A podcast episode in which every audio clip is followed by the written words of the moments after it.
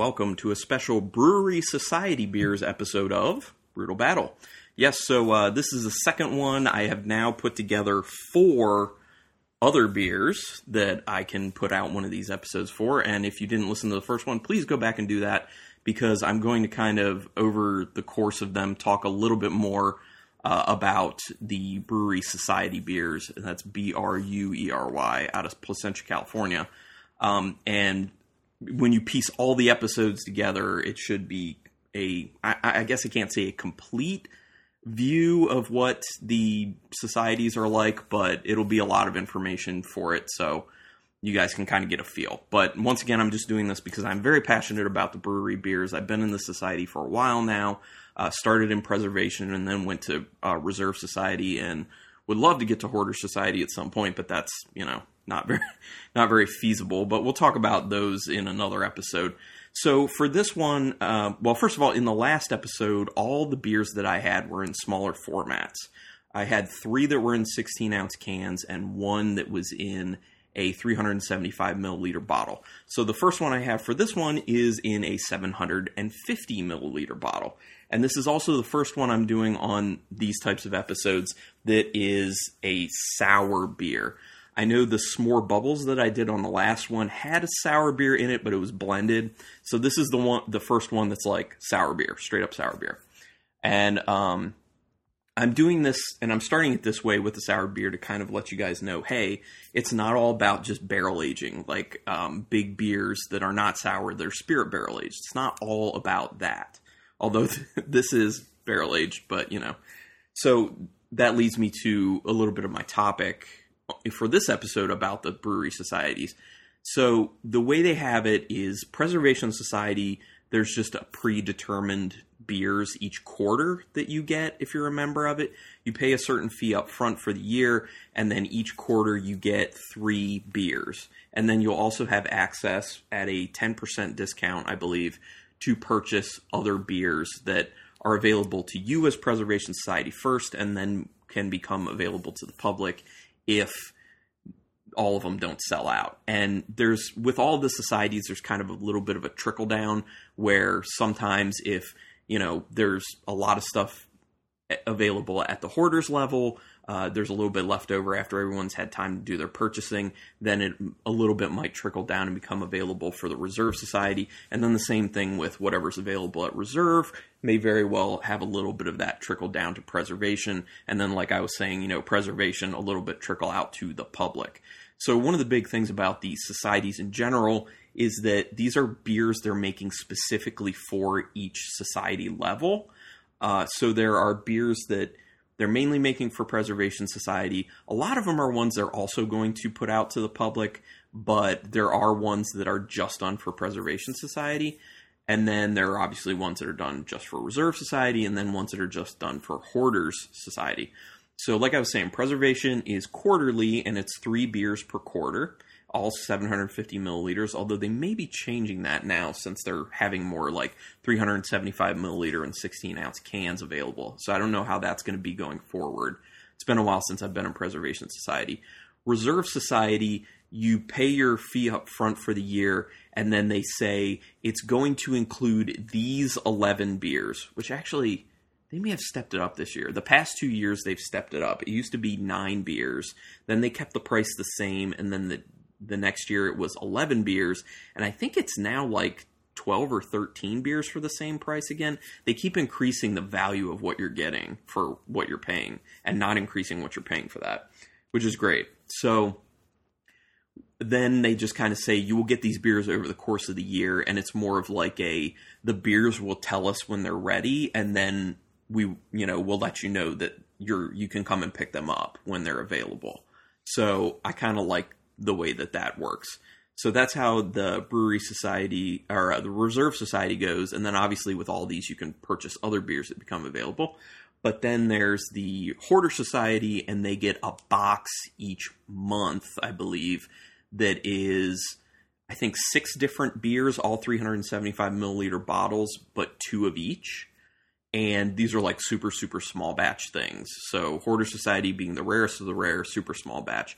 I've had the pleasure of tasting a few Hoarder Society beers maybe three different ones in my time. One was actually oh, I think all of them have been on podcast actually, so you can go back and look for that. But um, yeah. So uh, the other thing I wanted to illustrate with the Bruery using the cherry glacier. Oh, I'm saying what it is, but cherry glacier is the beer that I'm doing first for this episode.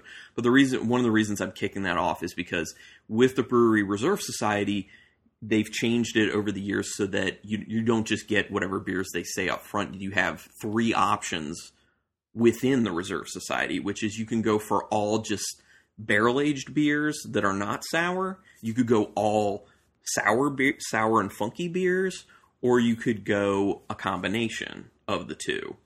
And I go a combination of the two because being a person who loves, you know, big ABV barrel aged beers and funky and sour beers, I want a little bit of both. So there are certain beers that I'm not going to get because I'm not on one side or the other, but I do get a good cross section of both of them. So that's very cool. So anyway, let me uh, enough with that talking with that intro, and I'm gonna pop this 750 milliliter open. This is actually a collaboration beer done with the Rare Barrel, and a lot of people will know the Rare Barrel as doing. I believe they're a sour only brewery, and they're pretty well known for their sours. Apparently, they're very good. I haven't had anything by the Rare Barrel, so just letting you know. Uh, so this cherry glacier is a blended sour ale aged in wine barrels with cherries, lime, and ginger, and it is seven percent alcohol. I just realized. I hope this doesn't like overflow or something, because that could really suck right now. I don't. I wouldn't have a way to catch that. pour this. All right. Just a little bit to start. How does it look? I mean, you can probably guess with cherries actually in it. Yes, it's red. It's kind of like a it's like a medium red, I'd say. It's not super dark, it's not super light. It's medium red. It's hazy. There's a haze to it. It's not fully clear, but it's not it doesn't have a ton of haziness to it. But um yeah, I mean it's a nice looking color. It's got a little bit of a slightly pinkish head on top sitting there.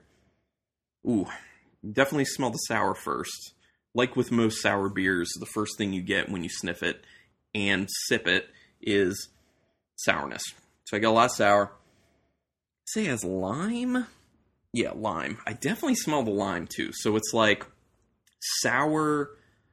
I think the sour lime kind of hits the hardest. The cherry's definitely in there. I don't smell the ginger at the moment. It's got a slight type of like a funkiness on the nose too. I can smell like the wood character from the wine barrel, and I smell a little bit of like a tannic quality that I would assume is coming from the wine barrel. If it's a red wine, if not, then it might actually be from the cherry skins. If it's done with cherry skin, I mean, I mean, I would assume they would do it with the skins of the cherry instead of like peeling every cherry. Well, or they could also be doing puree because that's another option. But yeah, it smells really good. It does smell kind of wine like, to be honest. It smells awesome. I'm going in. Oh, yeah, real sour kick to my tongue up front. Supercharged with the lime. Like, it just kind of like, as soon as I took a sip, it just quickly spread over my tongue. It went from the contact point and just like spread out. Hmm. Need a few sips to acclimate to it. I am getting the ginger though. Early on, I'm actually getting the ginger on the end of each sip, which is kind of like a nice transition out of the sourness. Mm-hmm. Yeah. Okay. So I believe that the nose is very close with what the flavor is. Uh, I definitely get the cherry flavor in there. I definitely get a lot of the lime, to be honest. And I think the lime's kind of mixing in with your typical like lemon sour notes that you're also just going to naturally get with a sour beer like this. It does have a slight funkiness to it. I am tasting what tastes like a red wine, basically. It is kind of tannic. There's a bit of a woodiness to it. Uh, and then, like I said, there's like a nice ginger it's, it's soft, but there's a nice ginger kind of coming in at the end to kind of wash away the the sourness a little bit so it doesn't linger as harshly on your tongue as it could. Hmm. I like this. This is a nice beer. Plenty of cherry in there for people who like cherry. Plenty of sour for people who like sour. And people who like wine barrel aged stuff, you're definitely going to be tasting that, that wine barrel. Really well put together. Very nice. Okay, now going on to beer number two. And this is one that's actually considered to be very ageable. Oh, and real quick, going back to the cherry glacier that I just did, that one was from 2018, so it was almost around like a year old in the bottle. So this one's actually about four years old in the bottle, a little bit shy of that. So actually, probably probably closer to three and a half years, but kind of between three and a half and four. And um, this is one that they're very well known for, going way back.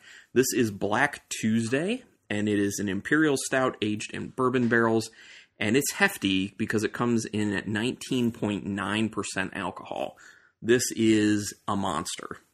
And this is one of those beers that I was excited to get my hands on and excited to try and when I initially tried it, but the other on the other hand, I was like, this is so high in alcohol that I don't want it in a 750 milliliter bottle. I want a 375 milliliter or a 16 ounce can, or even a 12 ounce can would be great. So they have not put these out, the uh, these regular Black Tuesdays out in cans or 375 milliliters yet.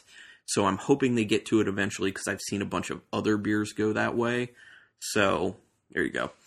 But anyway, this one is like four years old, like I said. So this should be interesting. I've never had a Black Tuesday that has had this type of age on it. And it's got, it doesn't have wax on it. It actually just has like a, like a kind of it's it's like a plastic film. It's not. It, it's kind of like an aluminum foil um, top on it, but it's like a plastic film instead. So, um, and one of well, I'll just start pouring it. Oh yes, so I actually forgot what I was to say. So one one of the other reasons, other than just kind of talking about like vintage finally having a vintage beer on this uh, ep- one of these types of episodes is the fact that a lot of the beers that are barrel aged that are imperial stouts that the brewery puts out, especially for these societies, the base of them is is Black Tuesday or something like a Black Tuesday. So I figured it would be good to get this on an episode early on so that people would have an idea of okay, that's what Black Tuesday is like so that when we're doing beers that are kind of variants of Black Tuesday, we can make a comparison together. All right, so since it's got about four years in the bottle, there's not a whole lot of carbonation that comes out with it. There are a few little bubbles kind of sitting on the top, when I swirl it up, it gets a little bit more, but not a lot. The other thing is it's really high alcohol, so you're not going to get a ton just hanging out there. When I swirl it up, it has got legs for days, just kind of coming down slowly. Um, looks like an imperial stout, a little bit of brownish on the edges. The smell. It actually, I can't smell like almost 20%. I smell booze in there, but it smells like ridiculously mellow for it being basically 20%. There's definitely some chocolate in there, like a little bit of a milk chocolate. There's a raisin note in there. There's that definite kind of bourbon character, a little bit of a woodiness, a little bit of a caramel, a little bit of like a vanilla going on. It smells like it's got decent alcohol, but yeah, it's not it's not crazy. It smells really good. It smells smoother than it should be, is how it smells. But I get a lot of bourbon character standing out in this beer. All right, going in.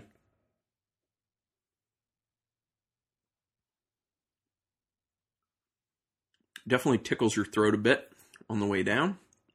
I get a decent amount of the raisin note coming through. Oh, the burn is definitely building because, uh, you know, how's it not going to at that alcohol point? There's a definite chocolate note in there, but it's more subdued than I was assuming it would be. I'm definitely getting a lot of that kind of bourbon sweetness. There's a little bit of caramel going on. I do feel like I'm tasting a kind of woodiness, but there's a lot of raisin to it that wasn't there in the fresh Black Tuesday that I had years, actually two, three years ago. No, maybe three, four years ago, actually. So this is obviously a very slow sipper at 19.9%. Um, so yeah, over time, it's kind of, I wouldn't say it, it's thinned out in the sense of it's it's more raisin to it, and the cho- it used to be more chocolatey, and it's a lot less so now. Is it still a good beer? Yeah, it's still quite a good beer, and it's still smoother than it has a right to be, in my opinion. As I'm sipping it, the um the co- the um there's a little bit of almost a coffee note lingering from like a real dark roastiness. Uh, the vanilla is growing a tad bit, and the chocolate's kind of being more like a dark chocolate with a bitterness lingering in there. Mm. It's it's quite good. It is quite good. Yeah, it's more like coffee dark chocolate coming through at the at the end of each sip, which I really like. And I don't really remember having that so much when it was fresh. So I think that might be a change in the, that the age kind of puts on that. But yeah, that's a really nice beer. Like I said, now this one's out of the way for comparison down the road when we have variations of this or other beers where this is just kind of a part of it. So yeah, really nice sipper, kind of more of like a after dinner beer to sip on, in my opinion. And at with 750 milliliters, share that with a friend until they get it down to 12 ounce cans, 16 ounce cans, 375 milliliter bottles, whatever. Anyway, on to beer number three. And I'm getting right to it with beer number three. Uh, this is basically a variant of Black Tuesday. This is one called PB and Jelly Thursday. This one is in another 750 milliliter bottle. I don't think this one's being canned or in smaller bottles yet. Um, who knows if they'll get there. Uh, this is an imperial stout aged in bourbon barrels with peanut flour, boysenberries, and salt added. And as you can tell, not just from the name but from the description, it's kind of supposed to be peanut butter and jelly, obviously with chocolate. Uh, this one is 19.2% alcohol, so it is very much like Black Tuesday in that it is huge. It is a big beer. This particular one, let me see if I can find what vintage this one is. I'm not sure what vintage this is. I I believe this is a 2018 though. I'm pretty sure it's a 2018. I just can't find it on the bottle at the moment. And this is one that is waxed. So with my trusty nail uh, opener, hopefully I can get through this dang thing. Nope, having having trouble. I'll probably have to edit this down a little bit just to make it bearable to listen to. Okay, there we go. I finally got it off. Um, for you people listening to this podcast, I'm sure I edited that down. How long it took me to struggle with this thing? That was at least a solid minute. This looks like it's like three or four layers of wax, although actually it's probably just two thick layers on there. It just seems excessive. Like, really, I feel like you only need like one or two actual, like, thinner layers. Let's pour it. Okay. I don't think you need to guess too much on what it looks like. It's going to look like an Imperial Stout. Yes, actually, around the edges, I can see a little bit of like a brown. Um, it's got a little bit of a head to it with the way I poured it agitated. Some kind of medium sized bubbles kind of sitting on the top, and they're beige in color. I swirl this sucker up, and actually, you know what? For a 19.2% alcohol, the legs on this when I swirl it are not that thick. Huh, that's interesting. It's a little it seems a little thinner than you would think it's going to be with that high ABV. Let me smell it. Okay, definitely get a lot of the bourbon right off the bat. Smells super boozy. Yeah, so the first thing it hits me is a ton of bourbon character. It's got a little bit of a vanilla to go with it, but it's very caramelly. It's very boozy. It's got a little bit of the wood. Uh, and then right under that, after I took my second sniff, I can start to get a little bit of that fruit coming through from the boysenberries. I am also, it's very, very, very light, but on my third sniff, I can actually smell a very small amount of that peanut flour at the very end. It's coming off. It's like a super light touch of nuttiness. yeah, so it's mainly bourbon, to be honest. Uh, the nose is super bourbony driven, and then it's just the the boysenberry comes in uh, low right after that, and then the peanut flour even lower after that. And there is a little bit of a chocolate that goes on in there as well. All right, I'm gonna go in. We can definitely taste that boysenberry. Definitely taste that boysenberry. It's definitely got a very present fruit character to it, and it's kind of almost at the same level as as the bourbon character. The bourbon is the main thing, but the the boysenberry is just below that. Yeah. This is deceptively smooth, to be honest. The body is super, super smooth. Uh, I think maybe the salt has a little bit to do with that, in addition to the, those proteins coming from the peanut flour.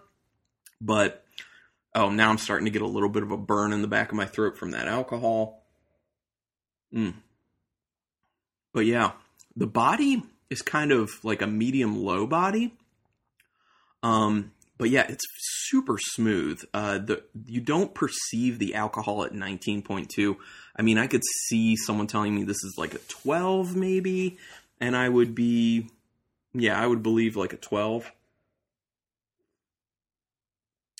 So as it is now, and it's a little bit it's still cold. It's not super cold, but it's still kind of cold. I get a lot of the boysenberry, and that actually continues to grow as I take sips. So the boysenberry actually starts to take over the the um, alcohol and the the bourbon character. So on my first few sips, it was all about the bourbon. It was all about the bourbon character. It was vanilla. It was caramel. It was the wood. It was just that bourbony flavor and sweetness. And then the alcohol coming up behind it, and then the boysenberry that was almost there. And then I couldn't get any of that peanut flour, and I assume the the kind of smoothness, softness is from the peanut flour and the salt. Uh, so as I took more sips, then the boysenberry starts to increase. That bourbon character starts to decrease and starts going below the boysenberry, and then I am just starting to get a little bit of that peanut character peeking out at the very end of each sip. Yeah, it's kind of it's not super there, but it's there. I do like this, but it's mainly fruited. Uh, it, it doesn't seem so much as a PB and jelly as it is more of like a jelly. Because um, the jelly, the jelly aspect of it is so much more than the peanut. Although as I continue to sip it, I do get a little bit more of the peanut. It's just so so faint on the end. I would like more of that character, but I do like this beer, obviously.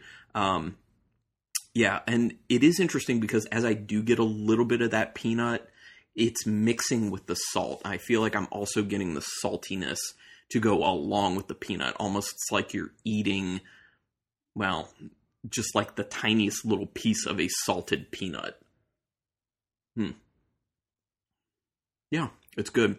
The biggest thing for this is that the boysenberry tastes very nice there, uh, backed up with the with that bourbon character and the smoothness and the deception on that alcohol is very outstanding. So, yeah, another good one. And like I said, it's kind of a variant of the Black Tuesday, which there will be more of those to come. Probably not in this episode, but in episodes in the future. And I'll point that out. Anyway, on to beer number four. And for this one, we're ending the episode on a sour note, just like we started it on that sour note with that cherry glacier. Uh, this one is actually the Oude Tart Reserve. If people don't know, there's a beer that the brewery does that sometimes you can actually just get in stores. You don't have to be a society member. It's just called Oude Tart, and it's their Flemish Red or Flanders Red, if people want to put it however. Um, so this one is Flemish style red ale aged in oak barrels, and that's one of the defining factors. I know we said at one point on the podcast, but it's been a while. Uh, one of the defining factors for Flemish style red ales is that they are usually oak barrel aged, so they have a nice softness that goes along with their uh, sourness, and yeah. So this one, what's special about this one? This isn't the normal oude tart, as it says reserve. So what it is, they say on here, only the best barrels of oude tart were selected for this special reserve offering, and it's 8.4% alcohol. So basically, what they do is they're making a lot of oude tart and they release some in the stores and that's a regular one but for reserve society they just figure out what is the best of the best and they put that in bottles and this is a 375 milliliter bottle of it that's available for the reserve society um, i actually have had this before so this is not the first time i'm tasting it but it's been a little bit I do remember liking it, so we'll see how that goes. They have had some variations of this particular beer in the past. Uh, I've had it with cherries before, and they've done it with at least one other uh, fruit, and I can't recall at the moment what that fruit was. But um, yeah, I mean, uh, oh, and one of the other things I did want to say real quick is a lot of the times when they're doing just the best, they're figuring out that what the best tasting barrels were of this particular beer and then they're blending them all together so that they're all consistent in their flavors from bottle to bottle. So I don't know if that's what they did here. They didn't say that on on the label or anything, but um, I know that that is done from time to time when things like that happen. So uh, gonna crack into this, and this is a 2018 vintage, so it's not really like old or anything. Pour this as you can hear a nice little pour going on there. And I'm going to be uh, enjoying this by myself because Rebecca, she's not big on the sours, as most people know, and she's actually at a wine. Uh, I was going to say a wine club right now. It's actually a book club, but they drink wine and they eat really good food at a uh, local restaurant that has awesome food. Anyway, uh, looking at this, it looks like a Flemish red ale. It's very like brown, but it's kind of like orangish reddish around the edges. Uh, it looks, I mean, I can't see through it. I can just see around the edges some color. It's got relatively large bubbles sitting on the top, and they're like slightly brown, like a yellowish brown. Ooh, it smells. So it smells sour. Okay, Take that back. It doesn't smell sour, it smells tart. And it smells soft at the same time. And I get a lot of wood character coming through as well. I'm getting that oak that this beer was aged in, and it smells really nice. Honestly, I'd be I'd be really interested to know what type of oak, or I'm sorry, not what type, what type of oak. Actually, yeah, what type of oak? Because sometimes they say French oak, sometimes they say American oak. But I'd also really want to know how long these were aged or if it's a few that were aged at different lengths and then blended together. But I'd like to know that, but it's not available on the label. Anyway, it smells fruity. There's actually a touch of honey on the end of each sniff, along with a little bit of an apple smell. But it's not like a like a um, acetaldehyde type apple. It's not like that green apple that's a, an imperfection in beer. It's just like a soft, sweet apple smell. And it smells a little. I feel like I get a little like plum mixed with a little bit of fig. Fig or dates. To me, figs and dates are a little similar. But it smells really soft and it almost smells kind of wine like because that the oak character in there is really making it smell tannic like wine is. It smells good though. I'm going in.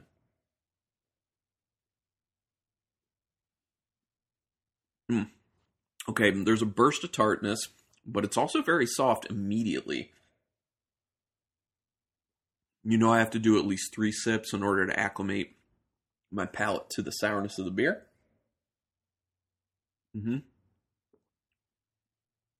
So the sourness for the first the first sip is low sour. The second uh, sip it actually went up a little bit, and then the third sip it came down. Mm. Okay. I'm tasting a little bit of that apple on the finish, and I am getting a little bit of that honey on the finish as well. But it's a lot more of kind of that um that like plum um date slash fig flavor that I was talking about, and you taste a lot of the oak, and it does taste kind of tannic because of that oak character in there. It's very smooth. Uh, and as I continue to sip it, that sourness keeps coming down further and further because my palate's used to it. And that's just making it nicer and nicer and smoother and smoother. Hmm. Yeah. This is like, in my opinion, this is an awesome uh, Flanders Red. Uh, I, I've had, I wouldn't say I've had a ton of Flanders Reds in my life, but I've had an okay amount of them, and this one ranks way up there. And speaking of ranking, uh, this is the end where I go ahead and say, of these four beers, what were my favorites? Where do where do they end up here? So, oh, this is such a tough one. This is really good. Hmm. This is really good. Okay, so I, excuse me, I'm actually like actually putting the bottles in order. Okay, so my number four beer for this episode is going to be the Cherry Glacier. Now, to refresh everyone, Cherry Glacier was the one that was done in collaboration with the Rare Barrel. It's a blended sour ale aged in wine barrels with cherries, lime, and ginger. That was a very good beer. The problem is these are all very good beers. It's just where do I rank them? Uh, my number three for this episode was the PB and Jelly Thursday, which was an imperial stout aged in bourbon barrels with peanut flour, boysenberries, and salt added. Um, the more I kept drinking this one, uh, the boysenberries just kept getting to be more and more and more. I didn't get a whole lot of the actual peanut aspect of it, but I got a lot of the really nice jelly type boysenberry, and it went really well with the imperial stout and the bourbon. So my number two is going to be what I just had, the Oude Tart Reserve. Like I said, this is definitely up there when it comes to Flemish Reds. That's awesome. Which would make my number one the vintage Black Tuesday, the 2015 Black Tuesday, which is just an imperial stout aged in bourbon barrels, but at a hefty 19.9%. It is a bear. Uh, like I said, I um, I prefer it fresher, and I think on on almost all their beers, they actually say that this beer is made is crafted to be consumed on the fresh side. So, I mean, people can obviously age them as I have, but uh, I think I'm seeing, especially with Black Tuesday here, that I prefer the fresh Black Tuesday to the aged. Still really good, as you can tell, but yeah. So, uh, one thing I have been doing, I've been keeping track on my phone of all the beers I'm doing for this and putting them in a particular order. So, at this point, you know, as I go down the the, the line and do more of these episodes, I might not necessarily be able to tell you my entire ranking because it might get super long. But for now, I can do that. And I'm not going to remind you exactly what they were. If you need to remember what they were, you can look them up or you can go back and re listen. Um, so, my number eight beer was that Cherry Glacier. My number seven beer was the Curiosity. My number six beer was the PB and Jelly Thursday. Uh, my number five beer was the Black Two. Oh no, that doesn't make sense. One, two. Oh, I'm sorry. Yes, my number five, my number five beer is the Oude Tart Reserve. My number four beer is the 2015 Black Tuesday. My number three beer is the Atta Boysenberry. My number two beer is the S'more Bubbles. And my number one beer th- so far, over eight beers on these episodes, is the Wee Heavy Coconuts. So, I think going forward, once I get to the next one or two more, I might just do like top five or something like that. But uh, you can send me an email. Let me know what you think. Uh, my email address, our email address, is brutalbattlepodcast at gmail.com. Thank you, everyone, for listening to this. I hope you're enjoying these brewery beer episodes because I sure am. Uh, but for now, I'm going to finish off this Oude Tart Reserve very happily. And until next time, keep it brutal.